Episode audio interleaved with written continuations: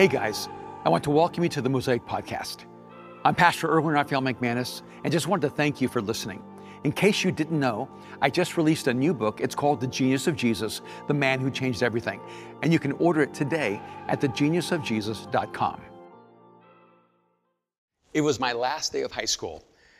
I had broken my hand playing football, and they had to put a cast on my arm. I wasn't able to write throughout the semester. It was sort of a dream come true for a senior in high school. And on that last day, I went to my English teacher and I handed all of these short stories that were required for the year. I think it's somewhere between 20 to 25 different stories I'd written that week, turned them in on the last day so that I could graduate from high school.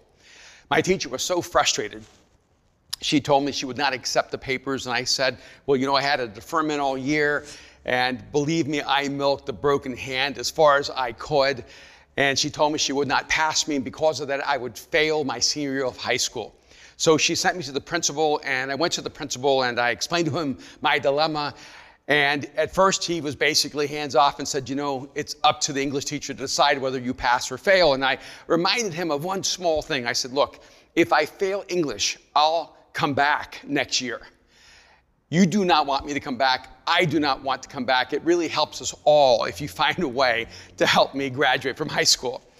So he sent me back to the English teacher with basically a recommendation that she find a way to pass me. And so she said these last words to me. I'll never forget them. It was the last thing I ever heard from a teacher in high school in 1976.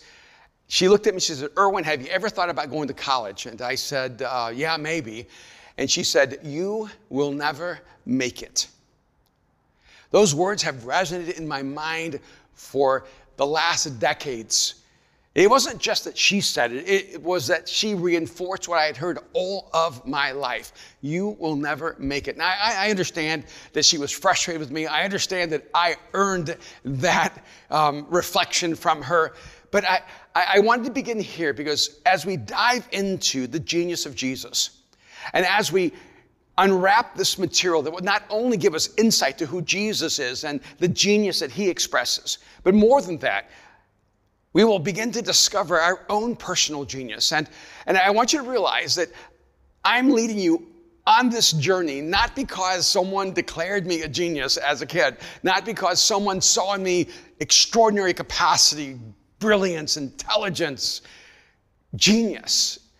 I'm leading you on this journey because this is a journey of the blind leading the blind. This is a journey of someone who grew up believing there was nothing unique in him, nothing special, nothing extraordinary, certainly no spark of genius, that has in this lifetime begun to discover how the person of Jesus can radically change not only your life, but can change, it seems, the essence of your own being. I want to stand before you today as a living example that when you open up your life and begin to allow Jesus to shape who you are, his genius begins to change you. And when I first wrote the book, I had a more practical subtitle. The Genius of Jesus now has as its subtitle, The Man Who Changed Everything, which Jesus does. But my subtitle originally was simply this, How to Think, Create, and Lead, like the greatest mind who ever lived. And so I'm throwing out this possibility to every one of you who's going to go with me on this journey, that if you will dig in, if you will dive deep, if you will lean in closely, and allow Jesus to begin to shape who you are, to shape, no, not just your moral compass, but to shape your thinking. You will begin to elevate to a level of thinking, creating, and living that you did not know was possible for you. I have to tell you, I actually think my English teacher did the best thing in the world for me when she said, you will never make it. Because what she was saying to me was exactly right. If there wasn't a change in my life, if I did not make some kind of radical adjustment to the direction and the course of my life, if I didn't change the way I was thinking and acting and choosing, I would never make it. It wouldn't even matter what it was. She didn't even know what my it was. You will never make it. Well, make what? It didn't matter because the choices I was making, the life I was living, the person I was becoming would guarantee that I would not succeed whatever my life course would become. I still remember the day when I saw Buster Douglas defeat Mike Tyson. It was a shock. But that's not really the fight that remains in my memory. It was the second fight when Buster Douglas had a rematch with Mike Tyson, and he came in overweight and out of shape and clearly had already lost the fight before he entered the ring. And later I'm listening to sports talk, and they're talking about Buster Douglas, and they're not talking about why he lost the fight in the ring. They're talking about why he lost the fight before he ever entered the ring. And one of them began to say, Buster Douglas is a great human being. He's just a really nice guy. And they even said, he's even a person of deep faith. But then the statement was made, and it struck me, and it stuck so deep to the core of who I am. He said, some people are simply structured for failure. And when he said that, it sent my mind reeling. Some people are simply structured for failure. Am I structured for failure? Do I have internal structures that I've created or maybe somehow were imposed on me that have destined me for personal failure in whatever endeavor, maybe in just life itself, not just in a career or in relationships or in achieving some dream or aspiration or goal? Maybe I'm structured for failure when it comes to life itself. I wonder how many of us keep blaming our environment, keep blaming our circumstances, keep blaming other people, but it's actually the internal structures that we've allowed to be created, constructed within us that keep us from living the life that we're created to live. Which leads us back to the genius of Jesus. See, what Jesus begins to do in this language that we've come to know as transformation, he begins to restructure the universe within you. He begins to restructure you from failure to success. And I don't want to use success in a superficial way. I want to use success in the richest, deepest, most comprehensive way possible. Success in the way that you build relationships, success in your marriage, success as a parent, success as a human being, going beyond success as a business person or success with wealth or power or influence or even fame. Those things are so secondary to the success that is so inherently necessary to live a life that actually matters. See, I want to be successful. I want to have a successful marriage. I want to be the best husband humanly possible. I want to be a successful father. I want to be the best father humanly possible. I want to be successful in human relationships. I want my friends to know I'm trustworthy. I want them to know that they can depend on me. I want to be successful as a person that reshapes every environment he's in. I want to make sure that everywhere I go, that place gets better because I'm there. I want to make sure that I live the kind of life where everything I touch gets better because I help make it better. And so I don't want to use success in some kind of superficial or surface definition. I want us to look at the depth of what it means to live a life that actually matters. And I want us to unwrap the genius of Jesus and begin to discover how we too might think, create, and lead like the greatest mind who ever lived. Chapters 1 and 2 of the Genius of Jesus are simply called Genius and Prodigy. Chapter 1 gives us a foundation for the whole concept of genius, this phenomenon that we've seen throughout history where men and women express a level of human capacity that before them was completely impossible. They change the entire construct of how we understand human creativity, human intellect, human capacity. And after they walk with us in human history, we redefine everything based on how they changed the game, how they changed our experience, they changed our understanding of what was even possible. We never hear music the same again. We never see art the same again. We never think of math or physics the same again. We never see that particular sport or endeavor the same again, because once that expression of genius is realized, it changes everything for us.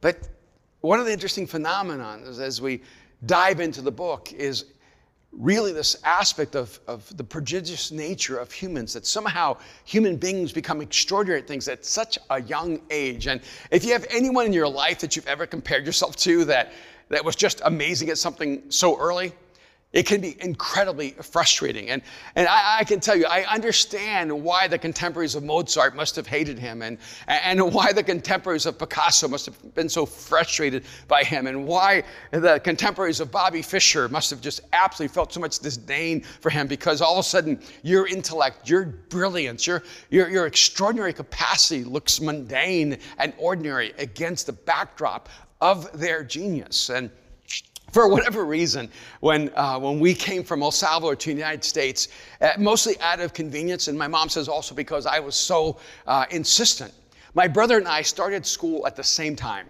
And so I started first grade when I was 5 years old. He was 7 years old. And in my mind, my experience said to me that we were twins because we were in the same grade. It never really was factored in my understanding of who we were, that he was a year and a half older than me. You just don't think like that. You're both in the same grade, so you should both have the same capacity. And so I always grew up with a brother who was in the same grade as I was, who was bigger and stronger and faster and smarter and more popular and more talented and more gifted. And there wasn't any arena in which I ever compared favorably. So I spent my entire life trying to play music or composing with Mozart as my brother. I spent my entire life trying to paint with my brother as Picasso. And just even our names. I mean, my name is Erwin and his name was Alexander, because he was named after Alexander the Great. And I lived in that contrast and comparison all of my life. And one of those things that begins to shape within you is that you begin to have a diminished view of yourself. You begin to wonder if there's anything unique, anything special, anything extraordinary within you simply by contrast and comparison. I think a lot of us have been like that. Not necessarily because we have a brother or sister or a sibling who causes us to feel the sense of being diminished, but simply because we live in a world of comparison. And the moment you get into school, and the moment you get around other kids, and the moment you begin realizing that there are other people more gifted, more talented than you are in even the arena of your passion, it can begin to make you feel like you don't have anything unique to give to the world. But one of the things I'm constantly reminded of is that when you were a child, whether you realize it or not, you had extraordinary capacity, that there was genius inside of you. And yes, I'm trying to change your mind about you. I'm trying to change your mind about really all of humanity. I am trying to convince you that when you were born, there was inside of you this capacity for genius that you may be completely unaware of, that even though you may seem incredibly average and ordinary now, and even though you may look at your life and yourself and think, well, there's nothing unique or brilliant about who I am, there's no unique talent or gifting that I can point to. I want you to know that when you were born not only with the image of God within you, which is more than enough, by the way, but that image of God reflects the genius of God, and that there's uniqueness within you that maybe has been long forgotten and long lost. There's this beautiful passage in Luke chapter 2, beginning in verse 42, that gives us a small window into the life of Jesus before he is reintroduced to us as an adult at the age of 30. And I so wish that we knew so much more about Jesus from birth to 30. And there are all these apocryphal stories about Jesus, even in the Gospel of Thomas and other writings. And I think some of it is that there's this incredible curiosity about what would God look like at the age of 6? What would God look like if he became a human being at the age of 18? What would God look like when he was going through the entire developmental process from adolescence to adulthood? And we get this one window in Luke chapter 2, verse 42 on down, and it says this. When Jesus was 12 years old, he went to the festival according to the custom. After the festival was over, while his parents were returning home, the boy Jesus stayed behind in Jerusalem, but they were unaware of it. Thinking he was in their company, they traveled on for a day, and they began looking for him among their friends and relatives. When they did not find him, they went back to Jerusalem to look for him. After 3 days, they found him in the temple courts, sitting among the teachers, listening to them and asking them questions. Everyone who heard him was amazed at his understanding and his answers. When his parents saw him, they were astonished. His mother said to him, "Son, why have you treated us like this? Your father and I have been anxiously searching for you." "Why were you searching for me?" he asked. "Didn't you know I had to be in my father's house?" Now, there's so much nuance in this particular encounter that I don't know why, but it makes me feel hopeful. First of all, Jesus was perfect, and he still made his mom mad. And I don't know why, but I just feel better about that. And having looked back on my childhood and all the times I really upset my parents, even when I didn't mean to. But I also think this is an incredible insight on the parenting side, because God had to choose Jesus' parents while he was an infant and an adolescent in this world, so he chooses Mary. And Mary becomes iconic across the world. But Mary, who should be the greatest mom who ever lived, lost her kid. I mean, can you imagine this? Here you have Mary and Joseph, they're traveling, and they don't even notice for a day that Jesus is missing. I just cannot imagine that. I mean, I've had moments like that. I've always been really absent-minded, and I've lost my wallet, and I've lost my watch, and I even lost my car in a parking lot once. I couldn't remember where I put it, but I remember one time I was driving home, and my phone rang, and I heard this little voice, and it was Mariah, and she says, "Daddy?" And I said, "Yes, honey." She goes, "Did you forget something?" And all of a sudden I realized that Mariah was still at the event that I had just left, and I forgot that she was with me and I was supposed to bring her home, and I left my little girl there. Fortunately, she had a phone. But Jesus didn't have a cell phone. He goes off to the temple. He's in Jerusalem. Can you imagine this 12-year-old boy is missing for a day, and his parents, they're not even aware of it. And finally, when they're aware of it, they're frantic. They're anxiously looking for him, and they can't find him anywhere. And they finally discover he's at the temple. And then they're upset with him.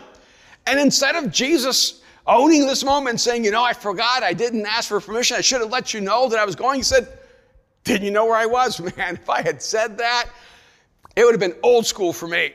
And yet Jesus in this moment gives us so much insight to who he is. 12 years old at the temple. And just for context, I mean, the Greeks had their the Areopagus, and that was where they came together, and all the great philosophers and great minds and great intellects. So the Greeks would come together and talk about philosophy and theology and about the great issues of life. But for the Hebrews, it was the temple. The temple is where the great thinkers and the great minds came together, those who had spent their lives studying the law and the prophets, understanding the Torah. But it went beyond that. They were asking the deep theological and philosophical questions of life. And they were asking the same kinds of questions that the Greeks were asking, and going to the depth of what it means to be human. What is the meaning of life? Who is God, and how do we understand him? And what are the things that are transcendent and that exist beyond time and space? And here Jesus is at the temple with the greatest minds of his time. And he's confounding them and astonishing them with his questions. And you see this glimpse into the genius of Jesus, to this prodigy that by the age of 12 already was asking more profound questions than the Pharisees and the Sadducees and the teachers of the law. And it wasn't necessarily that he had a more comprehensive knowledge of the data of the scriptures. All the religious leaders had spent their lives studying the Bible. It's that Jesus was able to go beyond the surface of the text to the nuances of intention and meaning, and ask the deep questions that only God would ask in that kind of environment. And I think it's fascinating that they were not so much astonished by his answers, because that's what we want from God, right? If you're a genius, give us the answers. But actually, the genius of Jesus was not that he laid out all the answers, which would make life so much easier for us. is that he began to drive us, to guide us to the questions that really matter in life. I know this is true in my own life, and it's even been true as a parent. One of the things that Mariah and Aaron would always be so frustrated with me about was that I wouldn't give them answers for all the questions they would ask me. And so oftentimes they would ask me questions like, well, you know, what's our political position? Or are we conservative or liberal? Are we Republicans or Democrats? Are we socialists or libertarians? They would just ask me all these questions. And they always wanted me just to give them an answer. And in fact, I can tell you so many times that they would just get angry and say, look, we don't want your philosophical answers, Dad, or questions. We don't want you to be Yoda. We just want you to tell us the answer. And I just knew that if I spent my life giving my children answers, I would actually make them weaker. Because giving them the answers doesn't actually help them grow. It's guiding them to the questions so they can grapple with the deep issues of life that will make them deeper, richer, more profound, and interesting human beings. And here Jesus is at the temple at the age of 12, and he's already asking the deepest questions of life. And even his response to Mary and Joseph, did you not know that I must be at my Father's house? At the age of 12, Jesus already found his intention. And that's one of the unique characteristics that you find, one of the unique qualities you find in genius, is that you begin to actually unwrap your genius when you find your intention, because it begins to push out everything else in your life. And Jesus knew exactly what his life was to be about, even at the age of 12. He knew exactly where he should be. He said, you know, if you understood me, if you understood my intention, if you understood my purpose, you would have found me right away, because you would have known I would be at my Father's house. I wonder how many of us have, in a sense, lost our genius because we've never found our intention. We've never found our purpose. And we spend our lives wandering and searching, and we're trying to make sense of who we are, and instead of finding out really what is the unique gifting that God has placed within us to give the world. But this isn't the only place where the uniqueness of genius is expressed in a child.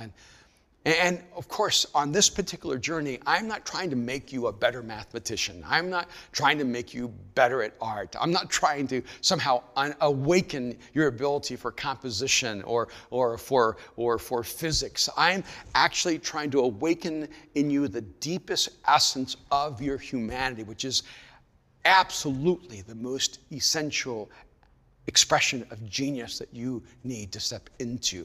Because the genius of Jesus makes us more fully human. The genius of Jesus is that he makes us once again who God created us to be. The genius of Jesus is that he once again aligns the image of God in us so that we can reflect that image fully and beautifully and wonderfully. But there was a moment all the way back in the life of Samuel, and I want us to go to 1 Samuel chapter 3. I just want us to listen to this narrative beginning in verse 1.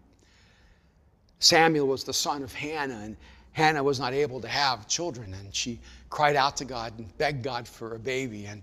And she said to God, God, if you'll give me a child, I will dedicate that child to you. And Hannah has a son, and his name is Samuel. And so she takes Samuel to Eli and commits him to the course and intention of God. And now Samuel's a boy, and this is what happens. So let's look together at 1 Samuel chapter 3. Let's begin in verse 1. It says, the boy Samuel ministered before the Lord under Eli. In those days, the word of the Lord was rare. There were not many visions. One night, Eli, whose eyes were becoming so weak that he could barely see, was lying down in his usual place. The lamp of God had not yet gone out, and Samuel was lying down in the house of the Lord where the ark of God was. Then the Lord called Samuel. Samuel answered, here I am. And he ran to Eli and said, here I am, you called me. But Eli said, I did not call you, go back and lie down. So he went back and lay down. Again, the Lord called Samuel, And Samuel got up and went to Eli and said, "Here I am. You called me?" My son Eli said, "I did not call you. Go back and lie down." Now Samuel did not yet know the Lord. The word of the Lord had not yet been revealed to him. A third time the Lord called, "Samuel." And Samuel got up and went to Eli and said, "Here I am. You called me." Then Eli realized the Lord was calling the boy. So Eli told Samuel, "Go and lie down. And if he calls you, say, 'Speak, Lord. Your servant is listening.'" So Samuel went and lay down in his place. Then the Lord came and stood there, calling as the other times, "Samuel, Samuel." Then Samuel said, "Speak, for your servant is listening." I think this is such a fascinating moment in the life of Samuel, because it gives us a backdrop of that time. It says that during that era, that the visions that God would bring into people's lives were rare. And in fact, they are unexpected and no longer happening. There are not many visions in that time, that God was not speaking in that time. And it makes me wonder if it was that God was not speaking or there was no one who was listening. But it does tell us that in those days, the word of the Lord was rare, and that there were not many visions. And then Samuel's laying in bed. He's just a small boy. He doesn't even know God yet. But his heart is postured in such a way that when God speaks, he hears God's voice, but he doesn't know it's God. And so he goes to Eli, the priest, and he thinks that he's being called. And Eli says, "I'm not calling you. Go back to bed." And it's so interesting that you have this moment of confusion, because actually what's happening is this small child is hearing the voice of God, but he doesn't know that he's hearing God. And Eli, the priest of God, is completely unaware that Samuel's hearing the voice of God. And I'll tell you why. It's because Eli has not heard the voice of God. And all of a sudden, when it happens three times, Eli realizes there's something happening here that's transcendent, that God is speaking to this small child. And I think the contrast is so interesting. You have this adult priest, Eli, to whom the voice of God is silent. And you have this young boy named Samuel, who does not even yet know the Lord, and yet God calls him out. And it's in that posture that the relationship between Samuel and God begins.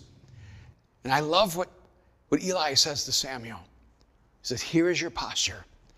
The next time you hear the voice, simply say, 'Here I am. You called me.'" And in that moment, Samuel begins this relationship with God. "Speak, Lord. Your servant is listening." And I wonder how oftentimes what God wants to do in our lives is lost because, quote, we've grown up and we've lost the essence of what is necessary in us that we had when we were small children. I do think it's fascinating that for Jesus, the posture that he kept calling us to reclaim was not some level of achievement. It wasn't that we needed to become more educated, or we need to become more knowledgeable, or we need to become more of something. He actually said, no, what you need to do is become like a little child. In fact, that's what Jesus said to his disciples when they came to him with that ever-prevalent question, who's the greatest? In Matthew 18, verses 1 through 3, we're told that at that time the disciples came to Jesus and asked, "Who then is the greatest in the kingdom of heaven?" He called a little child to him and placed the child among them. And he said, "Truly I tell you, unless you change and become like little children, you will never enter the kingdom of heaven." Now, you might think that sometimes what God asks you to do is unreasonable, right? I mean, I've heard people tell me they just can't live up to the expectations of the scriptures. I mean, the Ten Commandments seem to be so overwhelming. because we're told do not murder and do not commit adultery and do not steal and do not lie. And you have all of these commandments, and they go, well, we just can't live up to this. Well, here's a command that is more difficult than any of the Ten Commandments, unless you change and become like a little child. I mean, how do you become a little child now that you are an adult? And in fact, it can seem kind of frustrating because you spend your whole life trying to grow out of childhood to move into adulthood, to become mature. And now Jesus is saying is that you need to become a child again. It reminds me of what Jesus says to Nicodemus. He says to him, Nicodemus, unless you're born again, you will not even see the kingdom of God. Well, you're going, wait a minute, there's a lot of things I can do, a lot of things that are within my control, but I cannot go back inside my mother's womb and be born a second time. In fact, that's what Nicodemus says to Jesus. And here, his disciples are asking the question, who among us will be the greatest in your kingdom? And Jesus brings a little child who says, this is your outcome goal. You need to become like a little child. You need to change and become like one of these. And it can be so frustrating when you're looking at Jesus going, I've spent my entire life becoming an adult, and now you want me to become a child. And yet, I wonder if Jesus understood more about the essence of what was lost in our humanity than we could ever imagine. That there was something absolutely beautiful in us, extraordinary within us, that reflected the image of God. And if we could just step back in our posture toward God as little children, it would begin to reawaken the extraordinary within us, because we finally have the right posture in relationship to God. I always thought it was so fascinating when I would see these studies on children and the relationship between divergent and convergent thinking, and how all these studies seem to indicate that about 95% minimally of children are actually naturally divergent thinkers, and yet by the age of 12, only 5% of adults are still divergent thinkers, and we all move to convergent thinkers. And even if you just take this one arena, that children naturally are creative, that children are naturally imaginative, that children are naturally engaging that aspect of human uniqueness and genius. What would happen if we could reclaim that?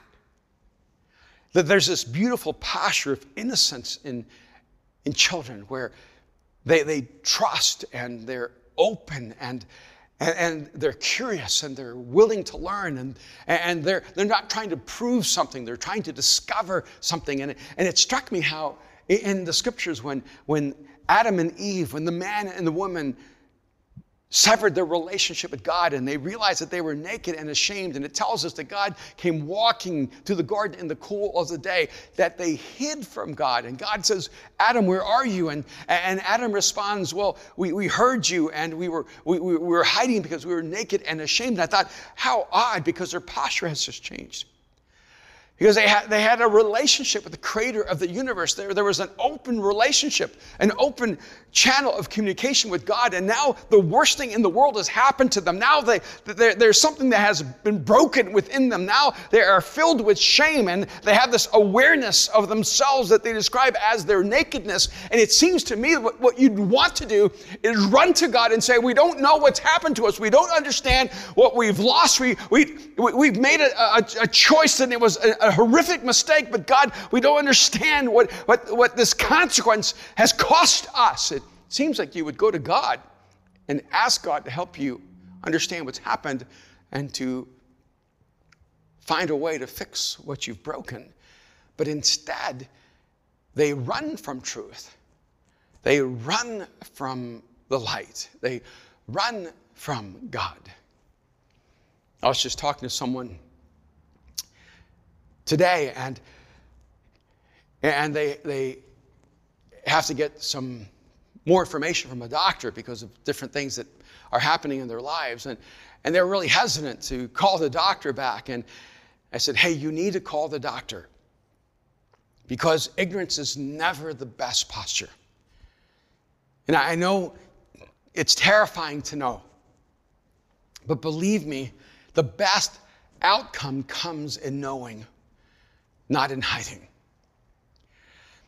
And I had to learn that lesson over and over in my life, because so many times it's my own shame, it's my own sense of guilt, my own sense of inadequacy, my own fear and my own doubt that keeps me from moving toward the truth. But one of the beautiful things about being like a little child is that you're not ashamed. You're just open. You're driven by curiosity. You're driven to know. You're driven to explore.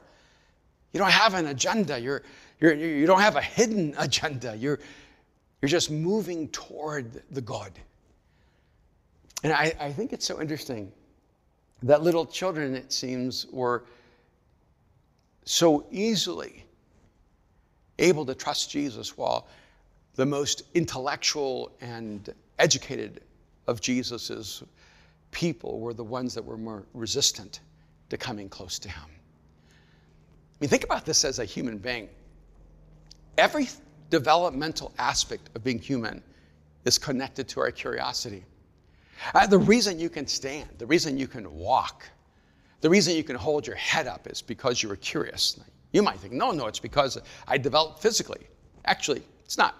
Your physical development is secondary to the motivation of curiosity. See, when that little child is born and they're almost all head, because humans are basically like 90% head and 10% the rest of us. And that head, it weighs heavily on us. And in fact, one of the things you know when you have a little baby, an infant, you have to hold the head because that neck is incapable of holding up that head. It's just physiologically impossible to hold your head up when you're born. And that child would just lay there. In fact, now they have these suits. You just strap your kid in, you zip them up, and they just lay there like this. And I guess they're happy because they can't move. But one of the ways you know that they're developing is because they start trying to move and they become more and more curious. And what happens is that they want to see in a direction that their head is not able to go. So they start developing neck muscles so they can actually lift their heads. See, your neck muscles are developed because of your curiosity. And then as you're looking around, you realize, oh, there are other places to explore. There are other things I can experience, other places I can actually travel to. And so then you begin to push up because you want to be able to see further and know more. And then you begin to learn how to just crawl. And crawling is the outcome of human curiosity. And then as you begin to crawl, you ever notice that your children never crawl to the right place? They always crawl to where they shouldn't go. They always seem to crawl to the wrong place. They're always crawling someplace where you're going, no, and you're catching them. And then one day the curiosity just gets the best of them and they have to stand up and they begin to walk. Now, every child that has ever lived on this planet has failed at walking. They fall, they may even get hurt. But it doesn't keep them down because their curiosity is so powerful that even the price of failure and the price of pain is not enough to keep them from exploring. This is who you were when you were born. You were fearless, maybe even reckless. You were determined to see further than you've ever seen, to experience what you've never experienced, to go where you've never gone. You were born for adventure. You were born for wonder, and you were fueled by your curiosity. And fear was never more powerful than your desire to learn, to discover, to explore. If you're going to reclaim the genius within you, you're going to have to reclaim that childlike posture in your life. That longing to discover, that drive of curiosity, that need to go beyond whatever boundaries exist in your life. And if you want to posture your life to begin to think and create and lead like the greatest mind who ever lived, if you want to begin to experience the genius of Jesus in your life, you're going to have to go back and take the posture of a child, where you have innocent trust in the God who loves you. And that trust allows you to follow him wherever he leads, where you've never gone before, regardless of outcome or risk or failure. And no matter how many times you get up on wobbly legs and fall down, you get back up and you get back up and you get back up. Because the way God wants to grow you is He doesn't want you to outgrow your childlike curiosity. He does not want you to outgrow your childlike wonder. He wants that curiosity and wonder to grow within you so that it stays with you throughout all your life. This past week, I was driving and I had this memory that I'd forgotten. And I thought it was just, for me, such a perfect metaphor of my own personal journey. And I think it's the journey of so many of us. I always told myself I was bad at math, which is kind of odd. And because when Kim and I were first married, we would travel across the country in a car. And while she would sleep during those long trips, I would do math in my head just for fun. For hour upon hour upon hour. I would just create these math problems and I would work them for hours. And which is kind of odd for a person who's bad at math. And I started thinking to myself, where did I start believing that I was bad at math? And I realized I had a couple experiences, but one was in particular. Now, I wasn't necessarily bad at math. I was just bad at being a good student. I was just bad at elementary school and junior high and high school. But I remember when I had to take geometry. Now, I didn't want to take geometry because I avoided math with every fiber of my being. They would throw me into math classes even when I wouldn't want to be in a math class. And I remember being in geometry, and I missed a lot of classes. And I almost never turned in the homework assignments. And I was every teacher's nightmare. But there was one particular exam, and it was on proofs. I just remember this for some peculiar reason. And I didn't spend the time studying proofs or understanding how proofs worked. But the way the teacher organized the test is that she put proofs in a category, then there was a line, and then she put other proofs in a category, then there was a line, and she put the same kinds of math problems in the same categories. And so even though I had not studied the concept of proofs or how they work, I looked at the problems and I realized that all the problems in each section had a commonality. So I was able to answer each problem based on the construct of the cluster. Now, I had no idea if this was right or wrong. I just knew that I had an hour to take an exam and I needed to do the best I could, so I did. And for some unexpected reason, I had all the answers right. And I got called in to that teacher's office and accused of cheating. Now, I can tell you that I didn't cheat because I could fail effectively all by myself. I would say, look at my grades. There's enough proof there that I don't cheat, because who cheats for a D? And my teacher said, well, you got an A on this test and you had to have cheated because you did not go to class and you did not turn in the work. And I tried to explain to her what I did, but she wouldn't listen to me. And I remember getting put into a portable by myself to take the test again. And I do remember the second test was purposely harder, and the result was pretty much the same. And I look back and I realized that I didn't even know how I could know. I didn't even know that I was good at something, but the moment that I actually expressed my capacity to do something, I was immediately told, this wasn't possible for you to be good at this. And so instead of walking away and thinking to myself, the institution is broken, I walked away going, I'm bad at math. I can't do this. I don't understand what's going on here. And I wonder how many of us, because we didn't do things the way we were told to do them, because we didn't do things the way we were expected to do them, because we didn't do things the way everyone had done them in the past, we grew up believing that this is not my genius. This is my liability. See, I want to submit to you that there is stuff inside of you that you don't even understand, or your genius. But they didn't fit in. They didn't match the set of the world in which you live.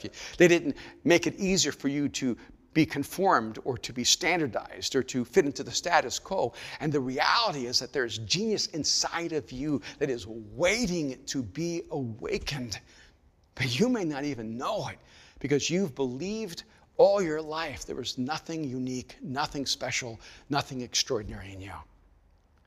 So I want you to begin where it matters most.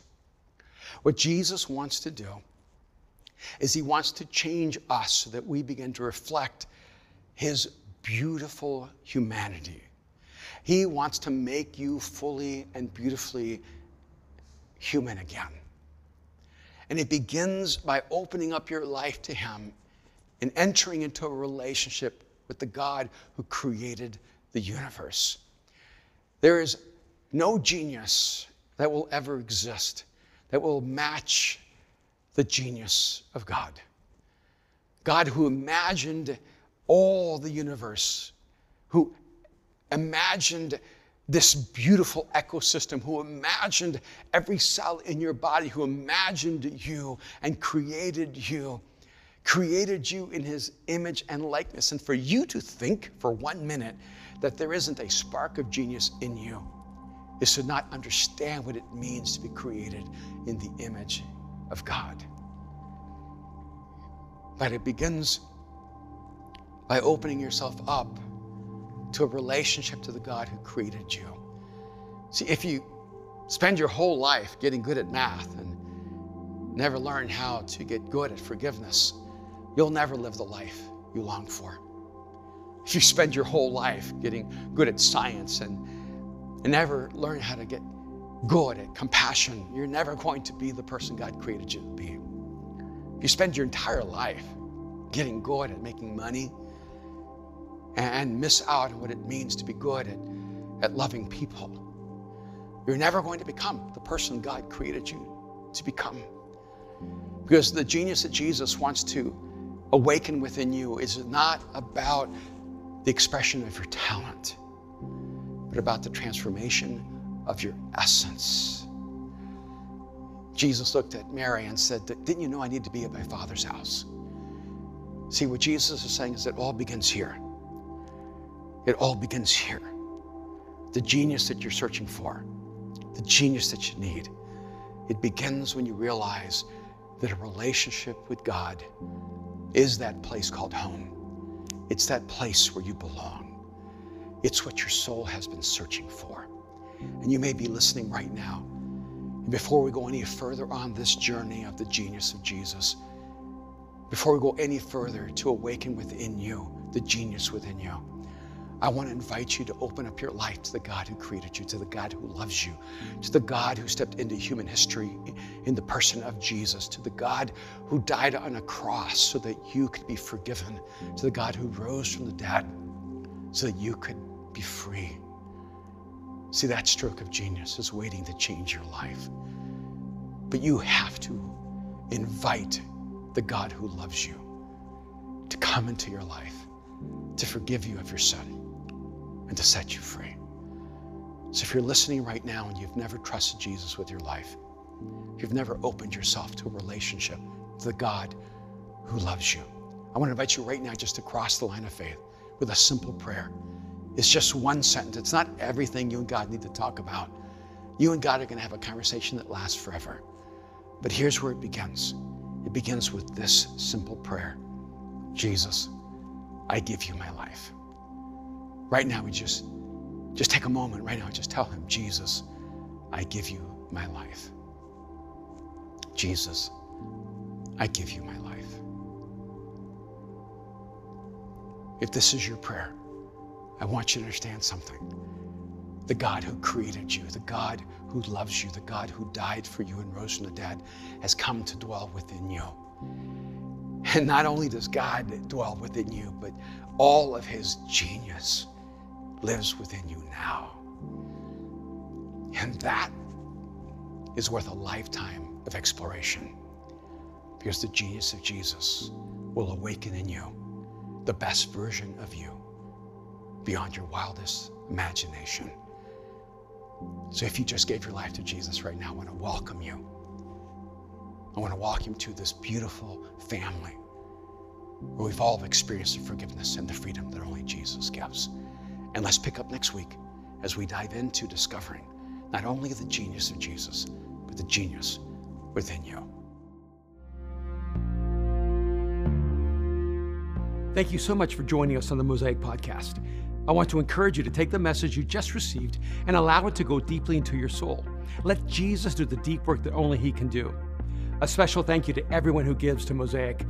Your sacrifice makes this podcast possible and creates life change all over the world. You can be a part of spreading this message around the world by going to mosaic.org/give. You can also subscribe, rate, and share this podcast with your friends and family. Thanks again for listening. God bless you.